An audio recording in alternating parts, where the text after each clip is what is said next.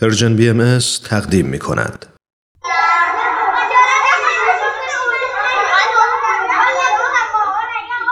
آقا آقا اجازه ما بیایم بخونی؟ انشای نوروزی.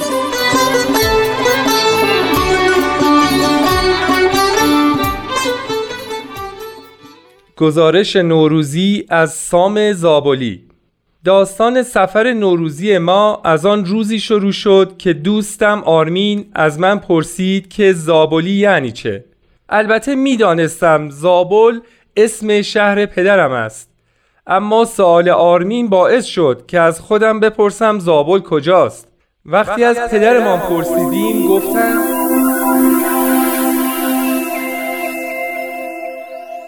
باید یه روز ببرمت زابل تا بفهمی زابل کجاست.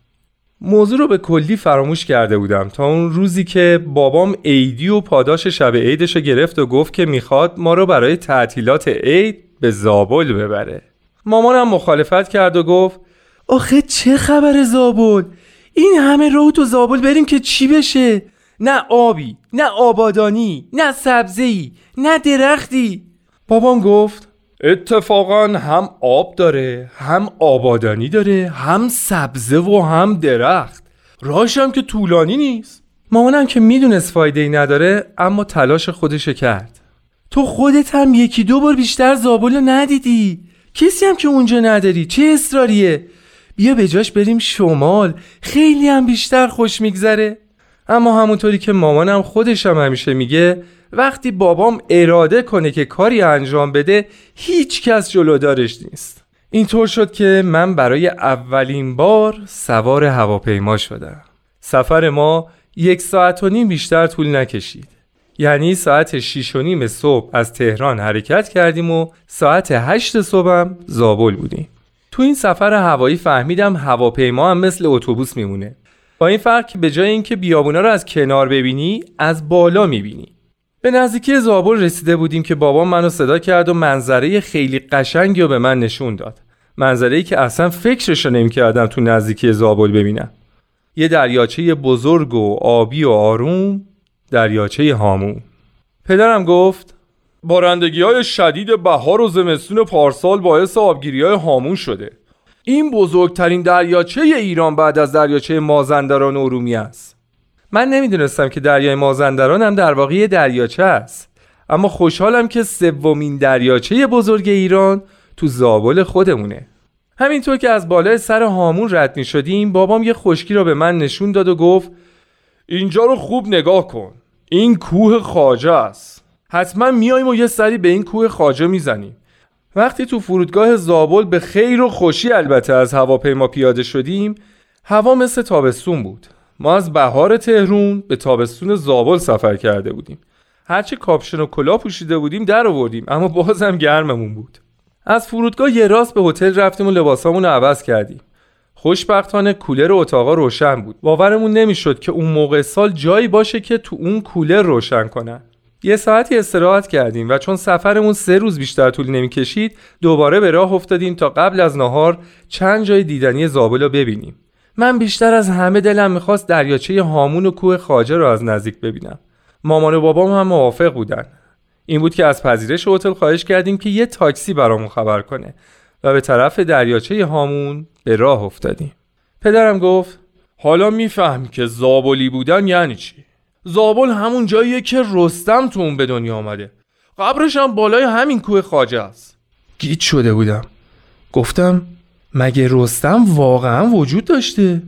من همیشه فکر می‌کردم رستم و سهراب و اینا فقط داستانه. بابام جوابی نداد. فکر می‌کنم خودشم تا به حال به این موضوع فکر نکرده بود.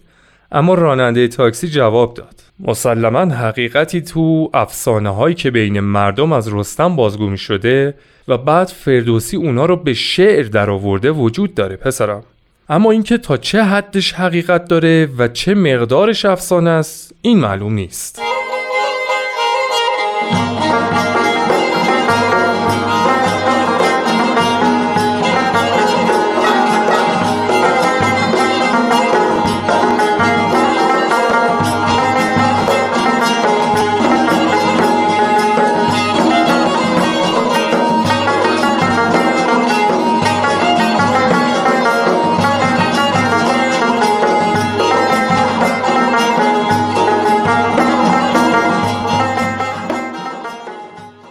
یعنی الان بریم کوه خاجه می‌تونیم قبر رستم رو ببینیم؟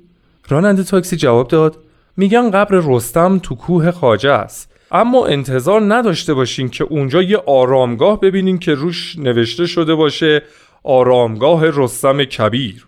البته همونطوری که آقا فرمودن آثار باستانی جالبی تو کوه خاجه است. اما هنوز مسئله برام روشن نشده بود. پرسیدم چرا اسم این کوه رستم نذاشتن؟ راننده تاکسی جواب داد نمی‌دونم اما مقبره خاجه مهدی روی این کوهه و برای همین اسمشو گذاشتن کوه خاجه. البته کوه باطنی و کوه نورم بهش میگن. بابام پرسید کوه نور تا حالا نشنیده بودم.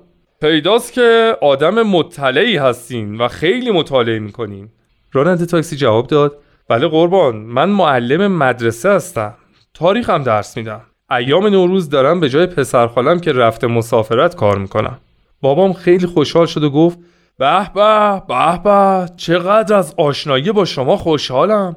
اسم شریفتون؟ راننده تاکسی جواب داد محمد زاهدی. بابام پرسید جناب زاهدی میشه ازتون خواهش کنم این چند روزه که ما زابل هستیم زحمت رفت و اومدمون رو به شما بدیم و از اطلاعات شما هم استفاده کنیم؟ آقای زاهدی جواب داد خوشحال میشم قربان. اگه قابل باشم.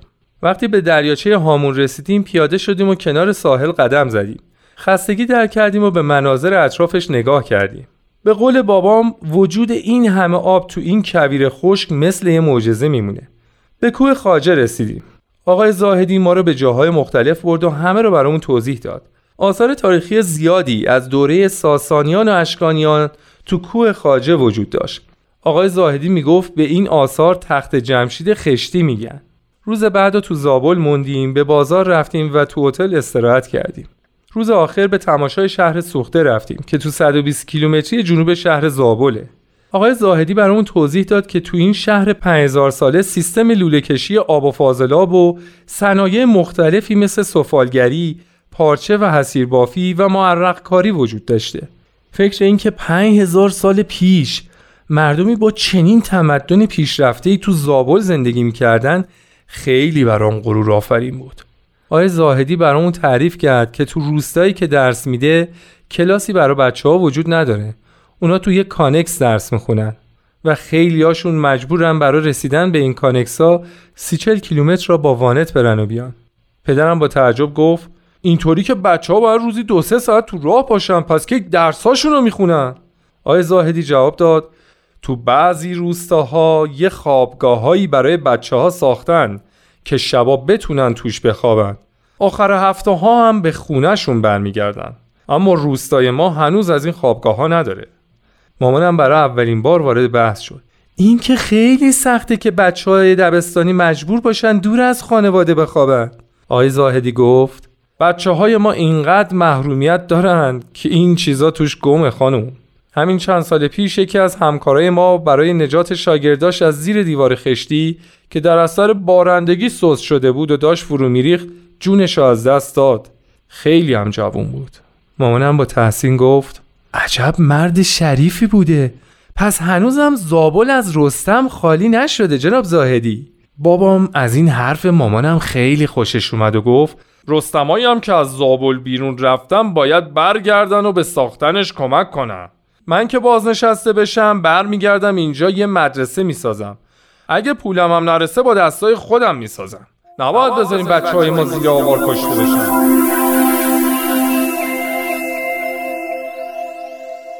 من هم هر وقت پدرم بازنشسته بشود با او به زابل برمیگردم تا برای بچه های آنجا مدرسه بسازیم این بود انشای من.